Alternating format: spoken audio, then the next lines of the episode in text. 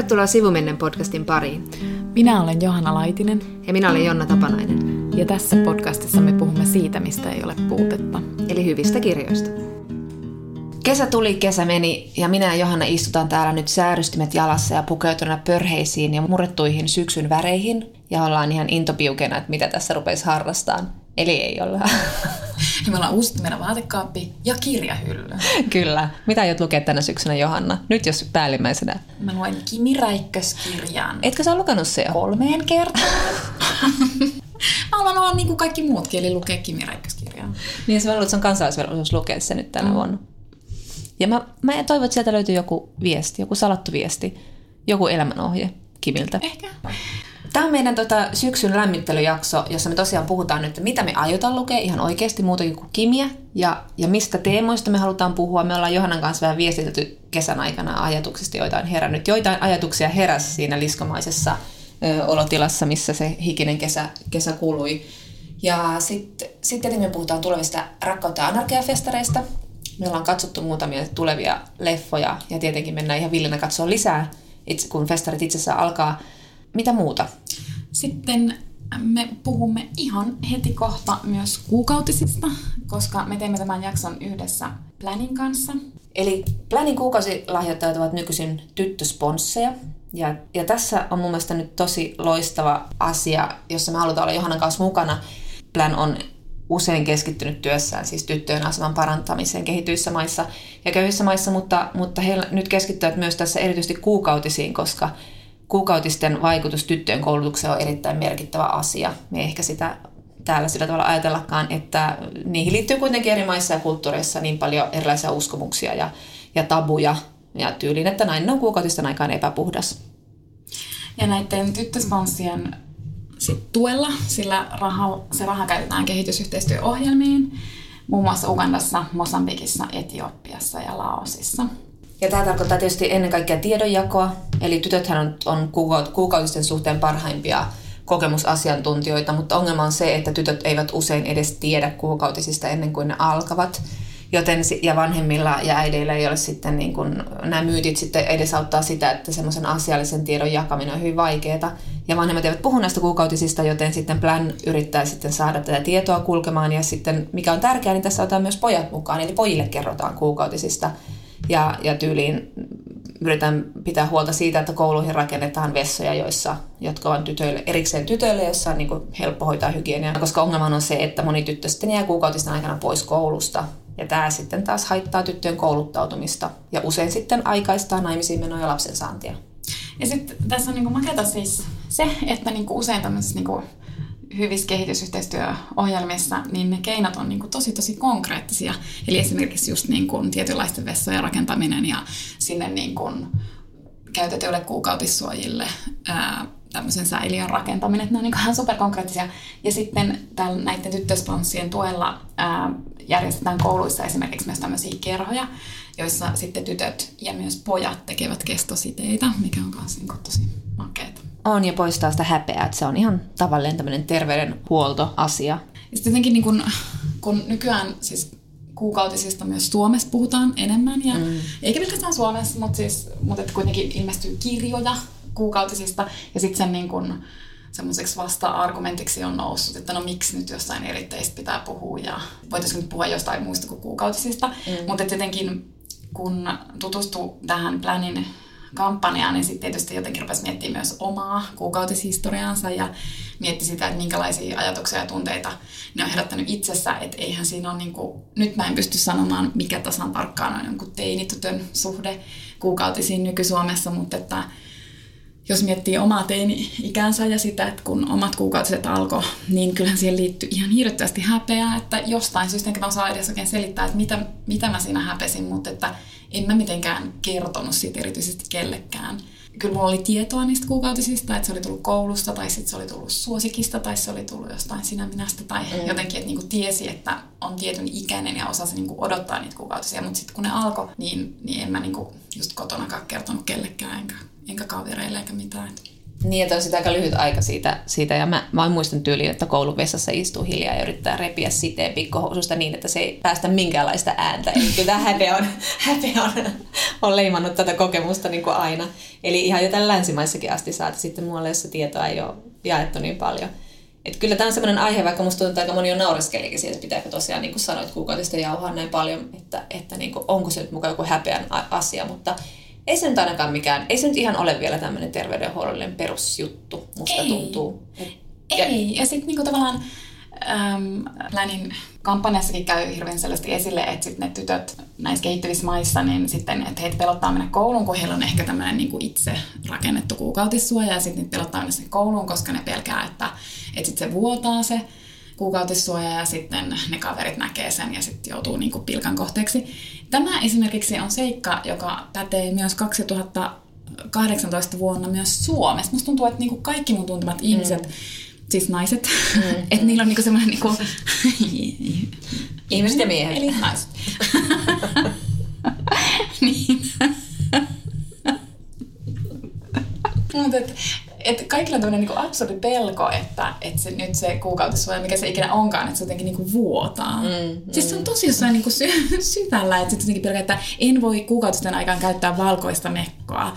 tai välttelen tuolilla istumista, koska se tuoli, tuolissa on sitten joku veriläikkä, mikä on ihan siis silleen, että niin kun, kuinka monelle tämä siis oikeasti on Niinpä, niin, mutta irrotellen pelko on kuitenkin aina vaivannut. Joo, ja siis tyttösponssiksi liittyminen on, on helppoa, että Planin sivulta vaan, että liittymään. Mulla itsellä on toinen kummilapsi menossa, ja se on musta kiva, että Plan myös sitten ää, tiedottaa tosi hyvin siitä, että sieltä saa ihan jatkuvasti tämmöisiä kirje, kummikirjeitä, ja kummi, kummilapsilla on it, helppo kirjoittaa ihan siellä netin kautta, pystyy kirjoittamaan myös viestin sille omalle kummitytölle ja, ja niin poispäin. Että tämä on musta tosi, tässä on, on sellainen hyvä mielen kampanja, johon kannattaa lähteä mukaan. Johanna, mä tiedän, mitä sä teit eilen illalla. Sä katsoit samaa dokkaria, mitä mäkin katsoin. Mm. Sait niinku semmosia, sanotaan nyt kiukkuisia sain, sain. viestejä. Vitun amerikkalaiset tuli yhdessä viestissä. Eli me, katsottiin, me ollaan katsottu muutamia rakkautta ja anarkia dokkareita tähän etu, etu tota, kenossa, että voidaan teille suositella. Mä pelkäsin, että sanot, että etupeltoon. Toi, tota, Anteeksi, mä oli hassua, kun me ruvettiin miettimään, että mikä meitä kiinnostaa rakkautta ja festareilla. No, nehän oli sitten dokumentit. Ja tämä vie meitä toiseen aiheeseen, josta puhumme kohta tuossa kirjallisuuden yhteydessä. Totuus, totuudellisuus, totuuden illuusio. Mutta dokumentit kiinnostaa ja siellä on aivan erinomaisia dokumentteja nyt. Me ollaan tässä muutama katsottu, esimerkiksi tämä Matangi Maija MIA, eli MIA-artistista tämä dokkari, jota on tehty vuositolkulla, on nyt sitten viimein valmistunut. Mm. Ja se on tota, siis siinä on tietysti mielettömän kiinnostava kohde. Siis minähän kutsun häntä Miaksi, vaikka häntä pitäisi siis oikeasti kutsua Emaeiksi, mutta kun... Sanotaan Maija. Se on ehkä... Sanotaan Maija, joo. joo. joo. Ja siis hän äm, on siis syntynyt Sri Lankassa 70-luvulla sitten 80-luvun puolivälissä muuttanut Britteihin pakolaisena perheensä kanssa. Ja sitten päätynyt siellä taidekouluun ja ryhtynyt tekemään taidetta ja pikkuhiljaa musiikkia ja niin edelleen. Ja sitten nyt hän tietysti on tämän koko maailman tunteva, tuntema MIA. Ja siis kohde oli siis hirveän kiinnostava, mutta on dokkarina siis todella hyvä. On. Ja, tota, ja sitten, että vaikka mä oon kuunnellut hänen musiikkia paljon ja siis mä rakastan hänen videoitaan yli kaiken, että mä oon niin jotenkin silleen pitkään ollut sitä mieltä, että hän tekee siis niin kuin maailman hienoimmat videot. Ja esimerkiksi tässä vaiheessa jo, niin kuin, no ihmiset tietää tämän videon, mutta silti siis Bad Girls-video on, niin kuin, mä en usko, Aamen. että tässä maailmassa niin kuin, koskaan tullaan tekemään mitään niin hienoa Mä oon ihan samaa mieltä. Siis se, mä muistan, kun se tuli, niin se on kylmät väreet onko mikään koolimpaa? Siis, onko se estetiikka? Siis estetiikka on niin mahtava, että kun siinä, on, niin kun siinä käytetään niin kuin, tavallaan kliseitä, mutta niitä kliseitä käytetään uudella tavalla. Sitten siinä puretaan stereotypioita ja, ja siinä niin kuin, tavallaan mennään maailmaan, joka on tällä hetkellä niin kuin, ihmiset tuntee sitä kohtaan semmoista just irrationaalista pelkoa. Ja, niin kuin, just niin. Jotenkin, jotenkin se on niin mahtavaa ja se vilahti tuossa dokumentissa ja sitten mä taas Joo. muistin sen ja miten se edelleen toimii, että sen estetiikka ei ole niin vieläkään millään tavalla ruostunut. Mutta tota, niin, niin tämä dokkari kuitenkin opetti mulle tästä ihmisestä siis tosi paljon. Että kyllä mä niin kun, tietysti videonkin perusteella voi siis todella päätellä, että hän on aktivisti, mutta mm, mm. tämä dokumentti myös opettaa, että hän todella on tehnyt niin kun, aktivistina paljon töitä ja sitten myös saanut valtavasti kritiikkiä siitä ja siis todella epäoikeudenmukaista kritiikkiä. Nyt sekä tämän Majan dokkarin kohdalla, myös näiden muiden kohdalla tuli tämä esille, tämä uskottavuuskysymys. Tässä nyt esimerkiksi me katsottiin myös ää, RBG, eli Ruth Bader Ginsburgista kertova dokkari. Sitten me katsottiin Bombshell, The Hedy Lamar Story. Sitten tämä Mercedes Benzo-dokkari, Ei koskaan enää, muun muassa. Ja näissä kaikissa oli tämä kysymys siitä, että naisen uskottavuus. Eli esimerkiksi niin kun Maijan uskottavuus on mennyt täysin sen jälkeen, kun hän on menestynyt ja hän on rikastunut. Esimerkiksi New York Times teki hänestä ison profiilin, ja sitten siinä just kyseenalaistettiin, että siinä se Maija puhuu jostain Tamlisissien asemasta ja Sri Lankan hallituksen hirmuteoista ja tunkee samalla jotain tryffeliöljy ranskiksi ja naamaansa. Ja sitten kun Maija on nainut tämmöisen perijän, niin myöskin hänen uskottavuutensa on mennyt. Että häntä ei pidetä oikein uskottavana tekijänä ja uskottavana poliittisena poliittisena ihmisenä, koska hän on koko ajan kuitenkin korostanut sitä, että jos koko maailman, tai jos hän on ainoa tamili, jonka, joka on kuuluisa, joka saa tämmöistä niin näkyvyyttä, niin hän haluaa käyttää se jollain tavalla järkevästi. Ja hän on aina puhunut tästä, hänen isänsä oli siis tamili vastarintaliikkeen perustaja. Eli hänellä on niin kuin, tota, ihan omaa kokemusta, tai on hyvin, niin kuin, se aihe on tullut tosi lähellä häntä, ja miksi hän ei puhuisi siitä? Miksi hän on jotenkin epäuskottua, jos hän on niin kuin, tekee jotain hip-hoppia tai on tämmöinen niin kuin, nuori mimmi, niin sit hän ei ole tavallaan uskottava puhumaan sitä aiheesta muusikkona. Ja sitten ja niin kuin, että sekä rasismia että sitten seksismia varmasti. Joo, että niin kuin sit, ja sitten niin erityisesti, että miten Yhdysvalloissa häntä kohdeltiin. Me ei nyt ei mennä kaikkiin niihin yksityiskohtiin, mutta siis silleen, että, että se oli ihan törkeä. Mä olin mm. silleen, että, että mediahan niin kuin mun mielestä kiusasi häntä mm. Mm. Yhdysvalloissa. Että myös, että jos hän oli jossain televisiohaastattelussa, jossa hän halusi puhua vaikka tästä niin kuin Sri Lankassa käynnissä olevasta kansanmurhasta, niin sitten ne vaan leikataan ne osuudet pois Joo. siitä haastattelusta, mikä on ihan siis niin kuin, sehän on ihan törkeä. Kyllä, kyllä. Tai sitten niitä vähän pilkataan, että esimerkiksi Bill Mayerissa hän oli niin, Joo, se vähän niin kuin teki pilaa siitä niin. hänen asiastaan. Mutta joka tapauksessa tämä oli tosi kiinnostava dokkari, eikä vähiten sen takia, että tässä on siis suurin osa matskustaan Majan itsensä kuvaamaan, koska hän on ollut siis taidekoulussa opiskellut ja hän on ottanut jo, ja siellä, siellä sai ilmeisesti jonottaa niin kuin yhtä ainutta kameraa sitten vuoden tyyli. Ja sitten kun se sai niin kaiken äänitti, mitä ikinä niin kuin elämässä tapahtui, ja siellä on myös perhehaastattelu, ja sitten hän tanssii siinä kameralla, ja se on jotenkin ihan mielettömän makeata mm. nähdä tuollaista niin kuin, ihan VHS-nauhaa. Ja hän, hän todellakin, niin kuin, tosiaan niitä nauhoja on siis niin kuin, vuositolkulla. Tämä on oikeastaan tämmöinen seurantadokkari. Niin. Ja sitten ennen pitkään. siis hänen tähteyttään, siinä on ihan niin kuin tosi hienoja, niin kun hän matkusti Sri Lankaan sitten tapaamaan niin kuin sukua, niin sitäkin materiaalia on siellä. Niin kuin. Joo. Samanlaisen uskottavuuden kanssa sitten taas on kamppailut meidän oma räppärimme tai suomalainen Mercedes Benzo, josta kertova dokumentti Ei koskaan enää saa nyt ensi iltansa myös Rakkautta ja anarkiafestareilla. Ja, ja se on siis tämmöinen pitkä seurantadokkari, että sitä on tehty jo vuodesta 2011 mielestäni. Ja se oli se oli myös tota, niin, tosi silmiävä dokkari siinä, miten niin kuin, jos sä oot nainen ja seuraat jossain suomalaisessa räppiskenessä päästä, niin kyllä sä saat koko ajan todistelemassa sitä, että, että niin kuin teet sä itse yhtään mitään, osaat sä yhtään mitään. Mutta enemmän kuin hänen urasta, niin tämä on esimerkki siitä, että niin kuin, tämä jos joku on surulleen dokkari siinä mielessä, että tässä sitä Benzo sanoi jossain vaiheessa, että, että hän on ihan vitun yllättynyt, jos hänen nykyinen poikaystävänsä ei häntä raiskaa tai lyö. Että jos häntä kohtelee tämä mies hyvin, niin se on tosi yllättävää. Että tämä kertoo, tämä ponnistaa kyllä aika, aika tota rankoista, rankoista lähtökohdista. Mutta siis tosi tosi näkemyksellinen esikoisdokkari Aino Sunilta. Ja, ja tämä julkaisija Tuffi Films itse asiassa on rakentanut sitten tämän ympärille tämmöisen ää, nuorille naisille suunnatun lähisuhdekampanja, lähisuhdeväkivaltakampanjan. Eli, eli tota, sekin on hieno juttu. Se on tosi hyvä, jos nuoria naisia nuoria naisia yritetään auttaa näkemään se lähisuuden väkivallasta pääsee eroon ja annetaan keinoja siihen. siihen. Tämä on niin kuin siinäkin mielessä niin kuin tosi arvokas dokkari. Mutta sitten vielä tuosta sun mainitsemasta uskottavuudesta tosissaan Ruth Bader Ginsburgin dokkari, se nainen, vitsi mä rakastan sitä naista. Voi luoja. siis äh, hän on tämä erittäin tunnettu äh, korkeimman oikeuden tuomari, jonka Bill Clinton – nimitti korkeimpaan oikeuteen 93 muistaakseni, ja silloin äh, Bader Ginsburg oli jo siis 60-vuotias. Kyllä, joo. Äh, ja hänestä on tullut tämmöinen siis superstara Jenkeissä, ja niin kuin erityisesti niin kuin naiset ja nuoret naiset, erityisesti niin kuin lakia lukevat nuoret naiset, niin fanittaa häntä hirvittävästi, mutta kyllä hänellä on, niin kuin, hänellä on hyvin eri-ikäisiä, eri sukupuolisia faneja, ja sitten Tämä oli vaan niin kuin, siis tämä dokkari sopii erityisesti ihmisille, jotka rakastaa vaikka niin kuin Yhdysvaltojen kansalaisoikeus liikkeeseen liittyvää kaikkea materiaalia, koska se niin kuin, tavallaan menee siihen semmoiseen jatkumoon loistavasti, mutta se on niin mahtava myös niin kuin, henkilökuva. Siinä käydään tämän Ruth Bader Ginsburgin elämä läpi. Siinä on niin kuin, sivujuonteena semmoinen hieno rakkaustarinan kuvaus. Hänellä oli hieno suhde jo edesmenneen miehensä kanssa.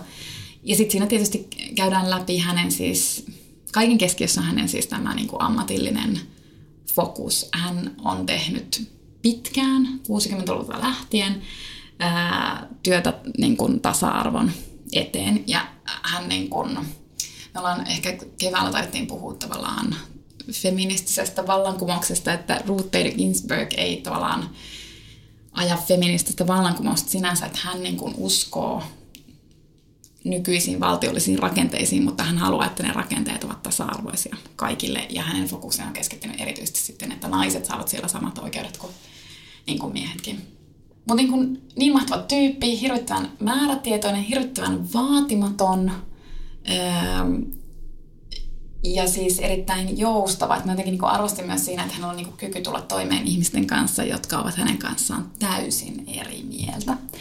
Ja mä aloitin tämän horinan siis siitä uskottavuudesta, johon minun piti siis kaikki piti alkaa siitä ja kaikki piti päättyä siihen ja sitten mä niin horisinkin tässä. Nyt sä palaat sitten. Sä muistat, missä aloitit. Mä silleen, lä, lä, lä, lä, lä. Missä se puhuttiin? Mutta ihaninta siinä naisessa on se, että hän siis puhuu semmoisella äärimmäisen hennolla äänellä, ja minusta se on hyvin tärkeää, että ihmiset saavat puhua semmoisella äänellä niin kuin heillä on, ja että se ei vie heiltä heidän uskottavuuttaan. Ja hän on niin kuin elävä esimerkki tällaisesta ihmisestä. Toi on totta. Ja sitten se uskottavuusongelma myös, että hän oli kuitenkin hän valmistunut niin 50-luvulla, ja silloin siinä aikana kukaan, siinä että kukaan, mikään lakiasian toimisto New Yorkissa ei halunnut palkata naista, koska niin ei tehty, ei vain palkattu. Että se on niin kuin, että hän, hän todellakin niin kuin sai hartiavoimin tehdä töitä, että sai tehdä työtä, johon oli kouluttautunut. Ja sitten hän niin kuin, Musta oli makea lause siinä, että kun hän sitten niin kuin tavallaan kutoi kuin villapaita, että keissi keisiltä hän otti semmoisia asioita, joilla hän pystyi niin kuin rakentamaan tämmöistä lainsäädäntöä, jossa tosiaan ei syrjittäisi sukupuolen perusteella. Ja hän otti sinne myös, myös keissin, jossa niin kuin hän edusti miestä, joka ei saanut yksinhuoltajana samoja etuuksia, mitä nainen olisi saanut, mikä oli häneltä äärimmäisen fiksu veto. Ja tota, sitten hän sanoi siinä, että hän niin kuin, tavallaan kun hän oli siellä korkeimmassa oikeudessa, ja perusteli näille yhdeksälle mies, valkoiselle etuoikeutetulle miestuomarille näitä keissejään, niin hän tunsi itsensä kuin lastentarha-opettajaksi, että nyt hänen täytyy opettaa noita miehiä, jotka eivät tiedä yhtään tällaisesta asiasta, yhtään mitään. He eivät edes niin kuin näe sitä todellisuutta, että nainen vaikka saisi vähemmän palkkaa, koska mm. he, se ei tavallaan ole heidän todellisuudensa osa millään lailla. Mutta siis aivan mielettömän, tässä tuli jotenkin, tämä oli jollain tavalla sellainen poliittinen feel good dokkari, mm. ja tästä tuli jotenkin semmoinen tosi, tosi semmoinen niin kauhean semmoinen niin kuin, mä, mä tuli semmoinen olo niin kuin semmoinen, että voi ei, mä tunnen semmoista, niin kuin, semmoista sisterhoodia, että mm. mahtavaa, se oli jotenkin niin, jotenkin ihana dokkari. Ja nythän se tietysti on hyvin ajankohtainen, kun Jenkeissä ollaan valitsemassa uutta huokaus korkeimman oikeuden tuomaria. Ja mitä sitten tapahtuu. Mä luulen, että RPG saa kirjoitella näitä eriäviä mielipiteitä siellä vielä ahkerammin mm. kuin hän on nyt tehnyt. Mutta sitten siinä oli tuossa, toi on hyvä myös katsoa toi dokkari siinä mielessä, kun monesti kuulee sanottavan, että ennen asiat olivat paremmin. Ja tämä dokumentti osoittaa konkreettisesti sen, että ei ollut. Se on totta. Ja lyhyesti sanon vielä, koska tämä liittyy tähän uskottavuuteen, on äh, Hedi Lamar Story – siitä ilmestyi vuosia sitten semmoinen kirja kuin Beautiful, The Hedy Lamar Stories. Ja siinä just käytiin sitä, mikä tuli mulle täysin yllätyksen, että Hedy Lamar on siis Itävallan juutalainen ja tuli Amerikkaan ja löysi itse asiassa Metro Goldwyn Mayerin tallista. Hän oli siis tämmöinen keksiä.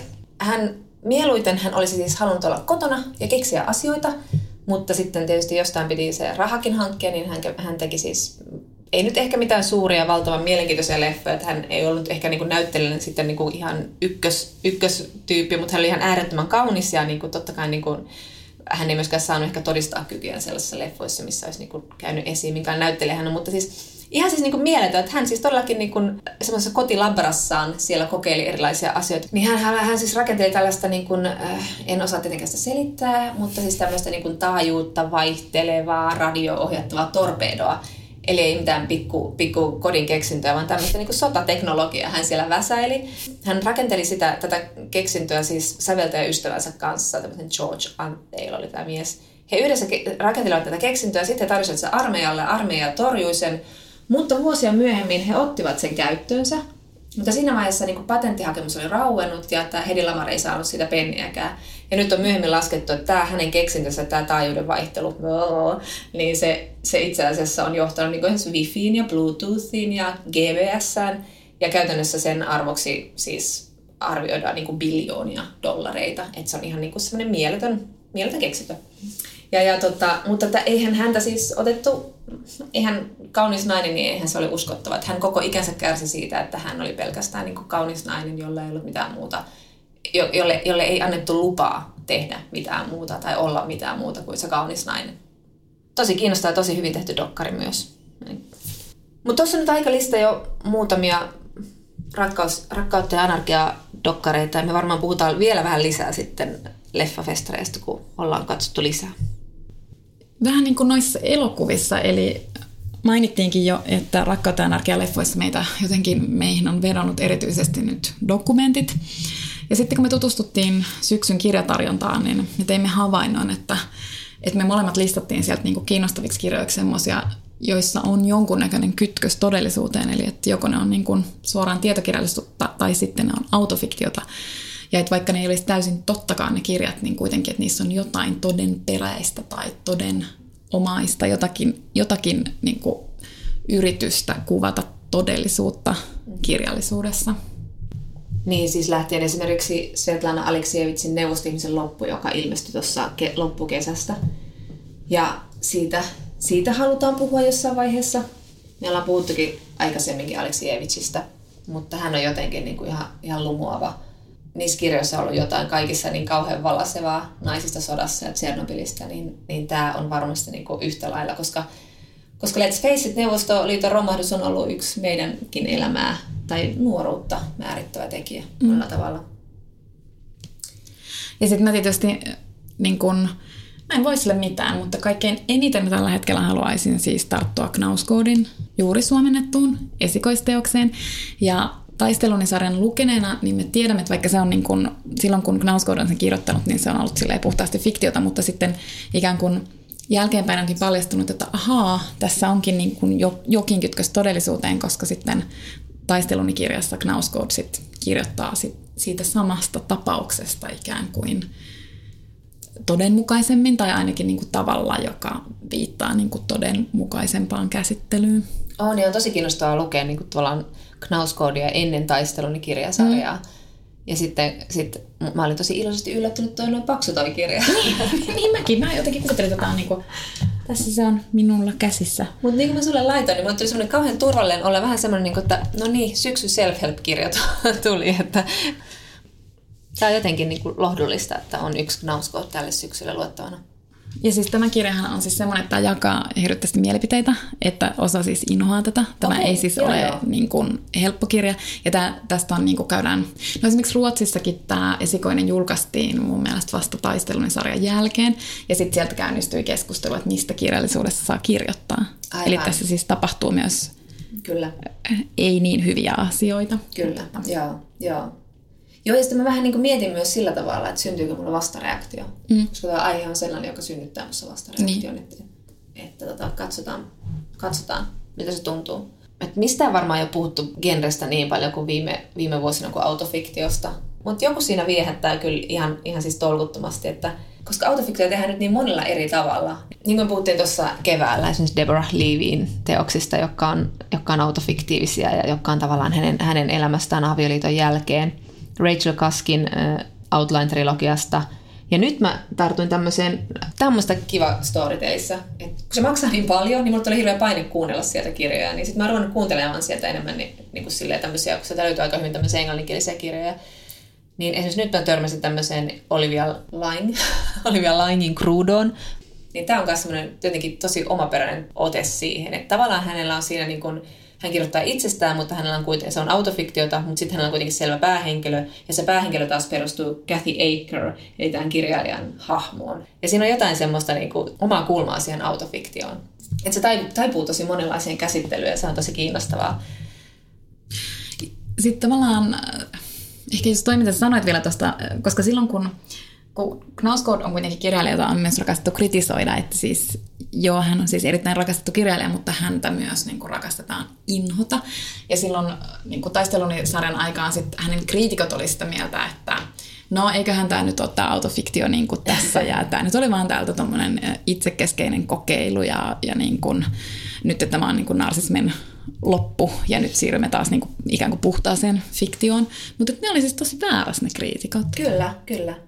Koska nyt sitä, niin kuin, nyt, nyt sitä kyllä tulee tosi paljon sitä autofiktiota, ja, ja siis sitä ei pelkästään tule, vaan sitä luetaan siis tosi paljon. Joo. Jotenkin mä, niin kuin, me, mä toivon, että me pyvitetään yksi jakso tälle aiheelle, että me päästään tässä niin kuin syvemmälle, mutta kyllä mäkin niin kuin yritän sitä miettiä, että miksi se, miksi semmoinen niin kuin todellisuuden kuvaus kirjallisuudesta kiinnostaa niin paljon, että miksi se tuntuu niin kuin jotenkin niin kuin vahvemmalta mm. lukukokemukselta. Mulle tuli mieleen myös, kun niin vuosia sitten mä olin yksin New Yorkissa, sitten mä tapasin baarissa kaksi semmoista kundia ja sitten mä olin jo silloin kustantamossa töissä ja sitten ja sit ne kyseli sit, niin kirja-alasta jotain ja sitten se toinen sanoi, että et mä, mä en lue ikinä fiktioa. Ja sitten me saatiin sitten vähän niin semmoinen väittely aikaan. Mä olin täysin pöyristynyt, että, että miten se voi väittää noin. Et, Aivan. Ja se oli ihan silleen, että miksi mä lukisin jotain, mikä ei ole totta. Just, ja, ja sitten tota, ja hän oli silleen, että jos minä annan aikaa jollekin, niin minä haluan, että minä luen totta. Niin siis minä luen asioita, jos kuvataan niin todellisuutta. Että hänelle siis oli puhdasta ajanhukkaa lukea niin täysin keksittyjä asioita. Aivan. Ja sitten ja sit mä olin sit todella närkästynyt ja sitten mä jauhoin sit niinku jälkeenpäin useaan otteeseen, mutta yhtäkkiä mä niinku tajusin, että se oli siis niinku jonkun jäljillä. Aivan, aivan. Se kundi oli niinku jonkun jäljillä ja tavallaan hassu on se, että se kyllä jäi mun mieleen, koska mä niinku tavallaan sit, vaikka mä olin sen kanssa eri mieltä, niin mä vähän niin kuin ymmärsin, mitä se ajaa takaa, mutta mä en niin kuin halunnut ymmärtää ehkä tai jotain. Mäkin mietin, että onko se niin kuin tämä aika vai onko se joku oman elämän pienuus ja se, että haluaa, että ajanhallinta on nykyisin se ongelmista suurin, eli yrittää vaan maksimoida sitä, siitä vapaasta ajasta kaiken hyödyn irti. Ja, ja se semmoinen tietty semmoinen suorittamiskeskeisyys, että jos minulla on tämä aika, niin mä luen mieluummin jotain, josta mä voin oppia ihan faktoja, kuin mm. että mä lukisin jonkin, toi, vaikka siis tämä on ihan naurettavaa tavalla, tällä tavalla erottaa, koska kun tiedämme, että vaikka oma elämäkerta voi olla, siinä voi olla rippa, ripaus totuudellisuutta, kun taas sitten ehkä jossain niin kuin, äh, romaanissa, romaani voi kertoa to, paljon isompia ja todempia asioita totuudesta, hyvin ongelmallisia sanoja nämä kaikki, mutta käytän niitä tässä ihan suvereenisti, eli totuus ja totuudellisuus ja mikä on totta ja mikä ei, mutta mutta sitten samalla tulee, kun Knausgård taas kirjoittaa sillä tavalla, että, että, että fiktio ei tavallaan ole sijaa hänen elämässään, että tavallaan hän, menee, hän haluaa mennä sinne johonkin sinne ihmisyyden ja romaanitaiteen ytimiin kirjoittamalla autofiktio. Että hänelle se on jotenkin tavallaan kirjallisuuden puhtain, niin kuin, niin kuin niin kuin raakahiomaton timantti tai joku se, se muoto, että, että ja Knausgårdin tyylistä on kirjoitettu paljon, että, että onko hän nyt niin kuin, onko hän mies, jolla ei ole käytännössä tyyliä. Mm. Sadie Smith on kutsunut sitä niin kuin meditatiiviseksi tyyliksi, sitä keskittymistä yksityiskohtiin. Mutta sitten, hän, mutta sitten tavallaan se, koska hänellä on myös hyvin banaaleja ilmaisuja usein siellä, tai sitten jotain välillä myös niin kuin huikaisevan kauniita ilmaisuja. Mä kyllä, minusta hänellä on selkeä tyyli. Ja ehkä just toi, mitä, niin kun, mitä sä sanoit tästä ihmisyydestä tai lainasit siinä koska mä yritin miettiä, että miksi, miksi se, niin se todenmukainen tuntuu niin vahvalta, niin sitten mä, sit mä jotenkin niin ajattelen, että siinä etsitään kuitenkin sit niin ihmistä, tai mulla on semmoinen olo, että sitten mä niin semmoisen kirjallisuuden kautta yritän etsiä ihmistä. Usein se ihminen, ketä mä etsin, on itse asiassa minä itse. Mm, mm. Niin kun, että mä jotenkin niin haluan löytää sieltä itseni ja mä haluan oppia it, mä haluan niin oppia jotenkin ymmärtämään itseäni. Eli se tavallaan on niin kuin siis itsekeskeinen projekti, ja mä en tiedä, että johtuuko se siitä, että koska tämä aika on tavallaan niin kuin aika sisäänpäin kääntynyt aika. Aivan. Että ihmistähän siis skannaavat itseään, mm. eikä pelkästään niin kuin sieluaan tai henkistä puoltaan, vaan että mehän skannataan myös meidän kroppaa, ja se liittyy tähän terveystrendiin ja siihen, että meidän pitää niin kuin koko ajan olla kartalla, että mitä meissä niin kuin tapahtuu. Mutta sitten mä haluaisin kuitenkin olla myös vähän sille idealisti ja niin kuin enkä pelkästään ajatella, että se on jotain niin kuin ihmisten narsismia. Se niin kuin, et silti mä niin kuitenkin ajattelen, että siihen liittyy se ihmisyyden etsiminen oikeasti myös tämmöisessä maailmassa, jossa tällä hetkellä tapahtuu ihan tosi, tosi isoja, mm-hmm. käsittämättömiä muutoksia tai ainakin niin kuin merkkejä siitä, että, mm-hmm. että se muutos tulee. Mm. Tai että ehkä elämä maapallolla loppuu. Mm. Ei niin kuin, me ollaan siinäkin mielessä hirveän etuoikeutettu ihmiset, ei meidän elinaikana mm. vielä, mutta mm. sitten niin kuin tulevien sukupolvien aikana. Ja onhan se niin kuin tosi hurja ajatus ja silloin, niin kuin, silloin ehkä haluukin myös vastapainoksi käpertyä siihen niin. itseen ja siihen omaan lajiin. Mm. Tai joku sapiensin niin kuin mm. menestys. Siinäkinhän me keskitytään omaan lajiimme. Mm. Että me ollaan kiinnostuneita itsestämme. Mm. Mutta se, että se ei ole välttämättä täysin niin kuin paha asia. Niin. Niin, niin ja joku tässä on tässä, että aika on jollain tavalla äärimmäistä, että tämä kirjallisuudella ei puhuttele eri tavalla tai, tai tuo tietokirjallisuus. Ja sitten mä jotenkin mietin, että, onko, että se voi olla siis kirjailijallekin, tota, ja edelleen toivon, että me päästään tässä niinku syvemmälle, mm. mutta, tota, mutta että se voi olla kirjailijallekin niinku tapa päästä niinku vahvemmin siihen ihmisyyden ytimeen, kun he pystyvät käyttämään sitä omaa. Mm. Niinku, että, että se ei ole häpeällistä katsoa itseään ja katsoa sitä omaa maailmaa ja sitä omaa elämää ja sen avulla sitten kirjoittaa kirja ja toivoa, että, että siellä on semmoisia niin pisteitä siellä tekstissä, jossa sitten ne lukijatkin yhtäkkiä niin kuin tunnistaa juuri itsensä tai jonkun yleisihmisyyden tai jonkun universaaliuden. Ja mä mietin, että se voi olla siis niin kuin kirjailijallekin väline saada mm. voimaa siihen tekstiin, kun ne niin kuin mm. Saa keskittyä katsomaan itseään. Koska niin. siis kirjoittaminen on myös niin kuin tosi yksinäistä ja ethän se siinä kenenkään kanssa muun kanssa keskustele kuin itsesi kanssa. Mm. Niin ja sitten se, että se, että se on niinku just toi, katsoo itseään, niin kuin tämä Rachel Kusk on sanonut sitä, että hän niinku, sen jälkeen kun hän oli tota, eronnut, niin hän oli, koki sen, onko mä sanonut tästä aikaisemmin ehkä, mutta että hän koki sen niin, että hän ei enää kokenut millään lailla mielekkäältä, että hän keksii Johnny ja Jane ja mitä näille kahdelle tapahtuu, vaan niin kuin, että ei ole niin kuin mitään järkeä kirjoittaa sellaista, että vaan ainoa tapa kirjoittaa, kirjoittaa tota, kirjallisuutta on kirjoittaa autofiktiota mm. tai, tai jollain tavalla autofiktiivista kirjallisuutta. Mm. Mutta hän yritti löytää siihen omaa tapansa tehdä sitä, mutta että, että sekin, että tavallaan kokee jotain niin järkyttävää, niin jonka jälkeen fiktio tuntuu siis niin kuin luksukselta tai, tai niin kuin semmoiselta hemmottelulta tai tiedätkö, niin. tiedätkö, niin sen keksiminen on jotain niin sellaista, tai sellaista, mihin ei ole varaa. Niin, niin. voimia. Niin, että et se, niin se todenperäinen onkin niin kuin ikään kuin niin. painavampi. Siinä on niin. siis tämmöinen niin arvottava, että se on niin kuin painavampi. Ja siis mun mielestä toi on, niin kuin, toi on tosi kiinnostava ajatus, koska sitten niin. kuitenkin, jos ihmisille tapahtuu jotain järkyttäviä asioita, ja sitten kun nyt tuntuu, että tapahtuu myös kollektiivisesti just niin kuin myös mm. järkyttäviä asioita, niin mutta jos miettii niin kuin, niin kuin henkilökohtaisesti, että kun on tapahtunut joku asia, josta järkyttyy, niin itse asiassa en, niin en, mä kyllä niin kuin välttämättä sitten – vai pakeneeko mä fiktion pariin? Kyllä mä niin toisaalta kulutan fiktiota jossain niin TV-sarjoissa, mutta miksi mä en sitten tee sitä niin kuin niin. kirjallisuudessa samalla tavalla? Joo, ei kyllä, ei, ei kyllä puhuttele ollenkaan semmoista eskapistisesta kirjoittamista. Niin. Mutta toisaalta niin, kuin, niin, niin. kaipaisi jotain lohtua. Mutta sitten pitää muistuttaa, että tilastollisesti, jos katsotaan ihan niin kuin kirjamyyntejä, mm. niin. niin siis maailmassa myös semmoinen niin eskapistinen kirjallisuus on niin kuin tosi mm myyvää tällä hetkellä ja se, ja se on niin kuin, jota ihmiset myös niin kuin haluaa niin. Lukea. Että siinä on myös feministiset dystopiat. Niin, niin, niin, niin, ja mä en tarkoittanut siis joo, niin kuin sitä, että, että vaan yksi asia myy, mutta että siis samaan aikaan kun me puhutaan siitä todenperäisyydestä, niin sitten pitää vaan muistuttaa, että siinä saman aikaan rinnalla mm. elää myös semmoinen niin kuin tosi voimakas fantasiakirjallisuusgenre, mm. joka on niin kuin todella kaukana autofiktiosta. Kyllä, juuri niin. niin, kuin, juuri niin. Ja vähän semmoiset sadut tai... Mm tai sitten pahat sadut, niin kuin mm. vaikka dekkarit tai ehkä kauhu on vähän nousemassa ja niin kuin näin edelleen, että et niin kuin, niin, siinä ne elää nyt sitten kuitenkin niin kuin rinnakkain. Nyt en siis että mä luin jostain tämmöistä uudesta genrestä, jossa vähän niin kuin, äh, äh, tulee tämmöiseen autofiktioon äh, tai oman elämäkerrallisuuteen tällaista niin fantasiaelementtejä. Mm. Että tämä on tosi kiinnostaa nähdä, mihin tämä, genre menee.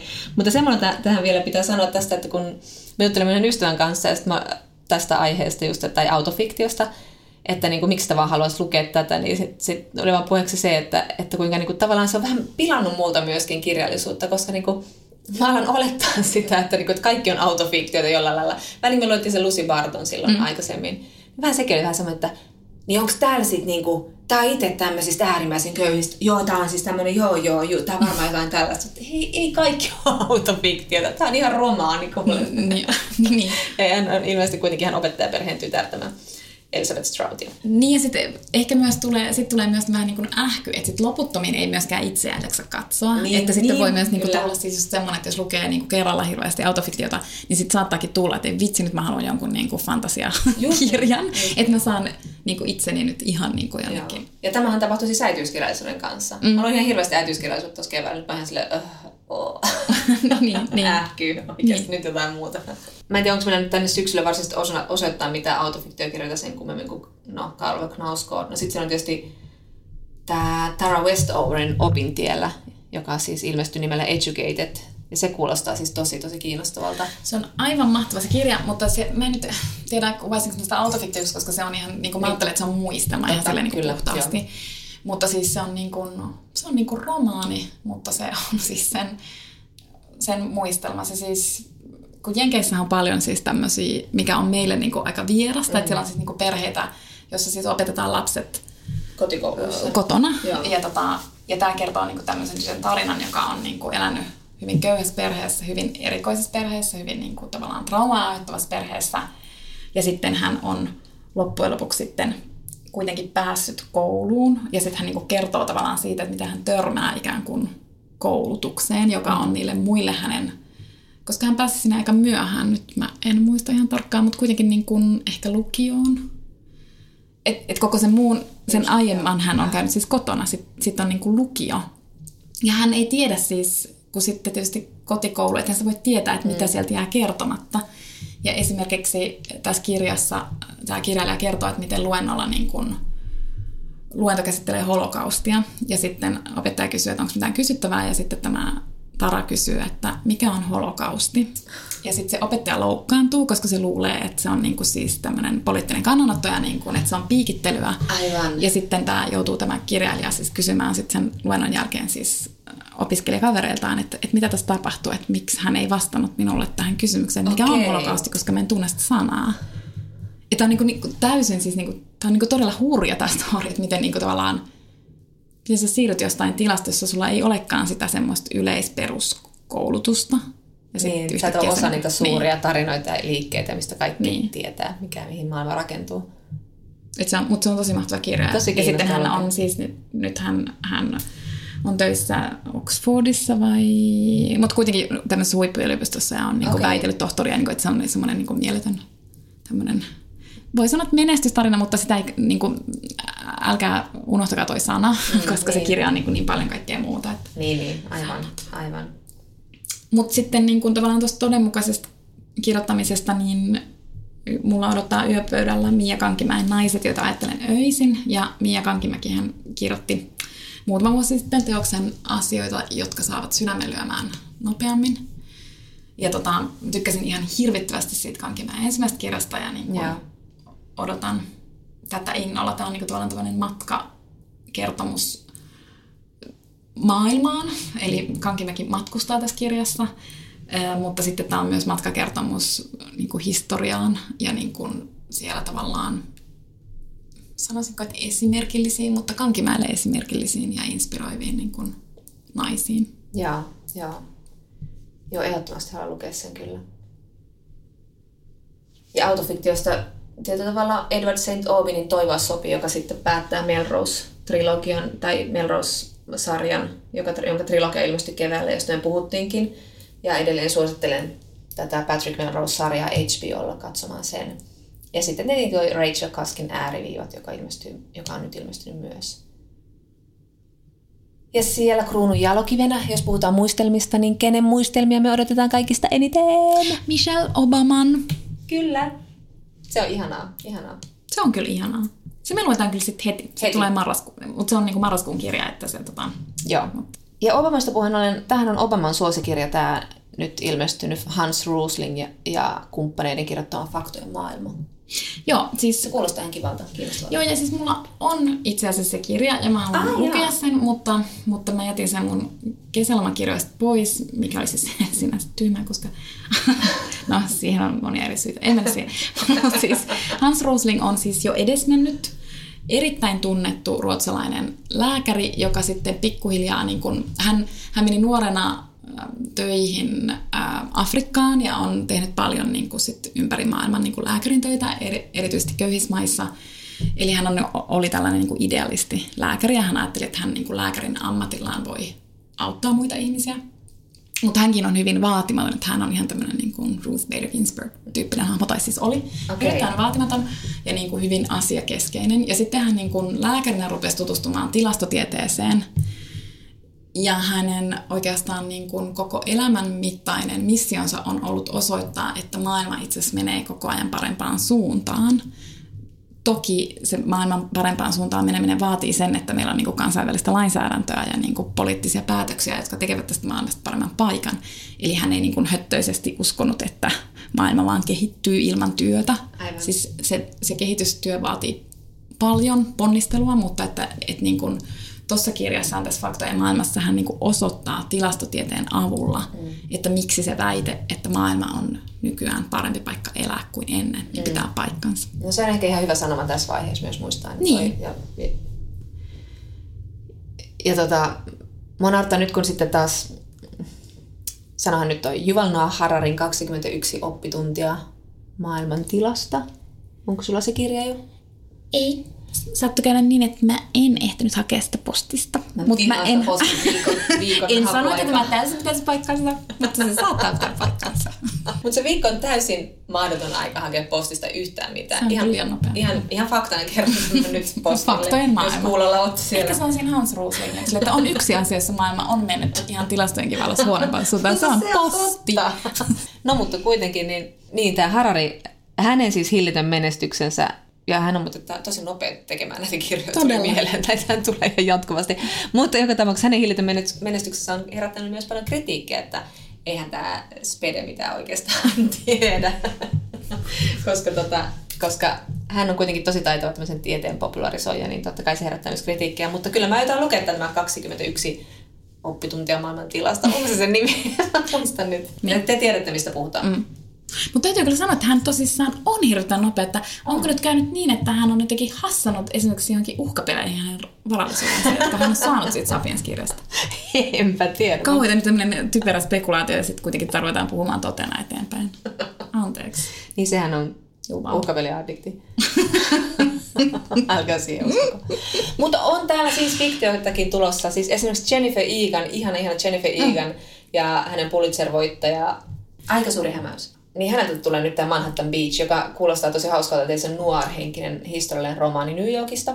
Se on ihan mahtavaa, sitä odotan ihan hulluna. No tässä niin kuin muutamia meidän nostoja nyt syksyn kirjoiksi ja sitten tietenkin tässä syksyn edetessä niin lista voi muuttua. Meillä on täydellinen veto-oikeus kaikkeen, mistä, mistä olemme puhuneet. Mikään ei ole lupaus. Mutta luultavasti teemoja, mitä me tullaan käsittelemään sitten syksyn jaksoissa, niin mä luulen, että me tullaan puhumaan identiteetistä ja identiteettipolitiikasta, jos siihen uskaltaudumme. Sitten tota, työstä tai työn puuttumisesta. Sitten sit mä oon miettinyt itse asiassa niin kun yhteiskuntaluokkia, siis luokan käsitettä. Kesällä aika paljon mä haluaisin hirveän mielellään puhua siitä. Ja me ollaan vähän sivuttukin tätä, mutta mä, musta olisi aika kiva paneutua siihen enemmän niin tämmöiseen niin kuin henkiseen kasvuun ja kehitykseen ja wellnessiin ja self-helpiin. Ja, ja oikeastaan niin kuin myös sen kritiikkiin. Kyllä. Ja siis jos teillä on toiveita, että olisi joku teema, josta, josta te toivoisitte, että me voitaisiin puhua, niin laittakaa viestiä Instassa ja Twitterissä ja Facebookissa, niin sitten me mietitään, että saadaanko me siitä sitten jotain irti. Tai kirjasta, yksittäisestä kirjasta. Mm. Meillä on myös, me kyllä aiotaan puhua myös niin kuin avioliitosta ja parisuhteesta. Me tehdään toinen rakkausjakso meidän edellisen hyvin suositun jakson, joka tehtiin ehkä vuosi sitten. Ja sitten me aiotaan puhua miehistä ja maskuliinisuudesta ja mitä se voisi olla se maskuliin. Paljon puhutaan toksisesta maskuliinisuudesta, mutta onko niitä muitakin representaatioita? Kyllä niitä nyt varmaan on myös kirjallisuudessa ja mitä se voisi olla tähän aikaan miityyn jälkeen. Miityyn vuosipäivä tulee lokakuussa. Mutta siis tää oli tämmönen vähän tämmönen niin kuin Spice Girlsin wannabe musavideo, eli yhdellä otolla vedetty syksylämmittelyjakso. ja tota, sitten varsinaisia hommia aletaan sitten ensi jaksossa, jossa me puhumme kirjasta. Johanna? En mä vielä tiedä. No, me katsotaan. Kaikenlaisia ideoita otetaan vastaan. Tässä vähän syksyllä käynnistynyt vaikeuksia nyt ollut. Mutta eh, menkää rakkautta energiafestareille. Liittykää plan kummiksi. Tehkää hyviä asioita. Kuullaan ensi tässä kuussa. Mä ensi kerralla. Moi moi. Moi moi.